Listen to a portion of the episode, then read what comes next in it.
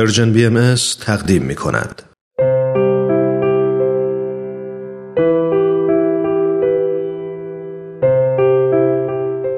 صد پرسش صد پاسخ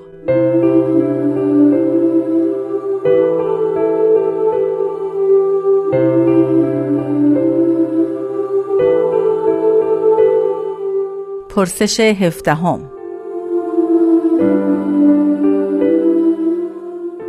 باب کیست؟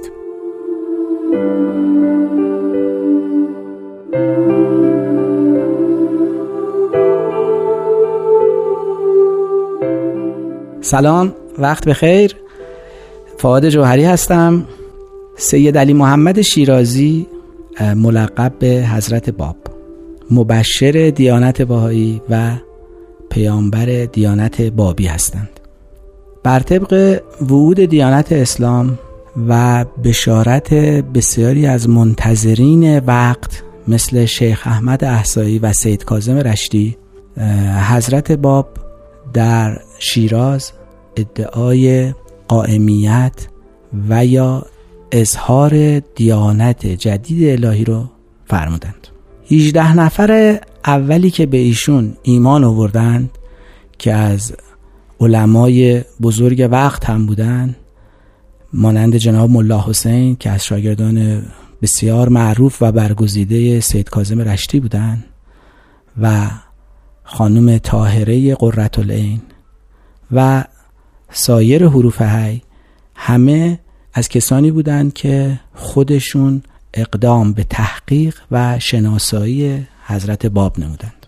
البته مقام اصلی حضرت باب طبق فرموده خودشون اینه که بشارت به ظهور جدید الهی میدن که اون ظهور جدید قرار عالم انسان رو کاملا متحول کنه.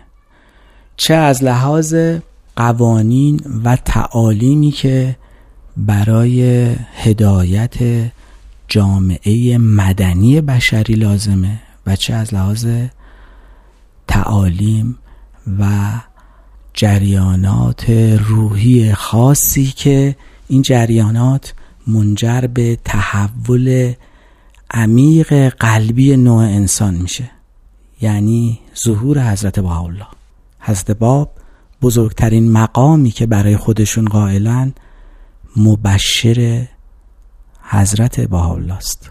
البته وقایعی که در سایر ادیان الهی منتظر ظهورش بودن نیز در زمان حضرت باب به وقوع پیوست. مثلا در قلعه بندی شیخ تبرسی در پاییز 1848 مدت 8 ماه 313 نفر از پیروان حضرت باب طبق بشارات اسلامیه به قلعه بندی مشغول بودن و سپس این جریان مدتی طول کشید تا سران حکومتی مجبور شدن که قرآن مهر کنن و به اونها تعهد بدن که ابدا با اونها کاری نخواهند داشت و اون قلعه بندی رو بتونن بشکنن و البته بعد از اینکه بابیان در اون واقع تسلیم شدن به خاطر احترام به قرآن همشون قتل عام شدن غیر از چند نفری که موفق شدن که از اون محل خارج بشن. سایر قلبندی هایی هم انجام شد مثل قلبندی زنجان به مدت هشت ماه نیریز دو ماه. و منجر به این شد که صدر اعظم وقت امیر کبیر تصمیم به از بین بردن حضرت باب رو گرفتن. تأثیر ظهور حضرت باب بیشتر در آماده ساختن اذهان عمومی مردم بعد از تعصبات بسیار شدید اسلامی جهت ظهور حضرت بهاءالله و پذیرش تعالیم جدید ایشون که نیاز به این بوده که افکار نوع بشر از اون جمودت فکری که در قرون قبل بهش مبتلا شده بودن خارج بشه. ظهور حضرت باب این تحول عظیم و در افکار بشری خصوصا افکار ایرانیان متعصب به وجود آورد. ظهور حضرت باب که منجر به حضور حضرت طاهره یا جناب طاهره که ملقب به قررت العین بودند منجر به این شد که به عنوان مثال تفکرات جمودت و بسیار متعصبانه نوع بشر در مورد خانم ها تغییر پیدا کنه. و الان اگر به جریان تصاوی حقوق زن و مرد نگاه کنیم نقش خانم طاهره قررت العین رو در کشف هجاب در دیانت بابی و امکان تحول عمیق افکار ایرانیان تند رو می‌تونیم بسیار سازنده و موثر بدونیم.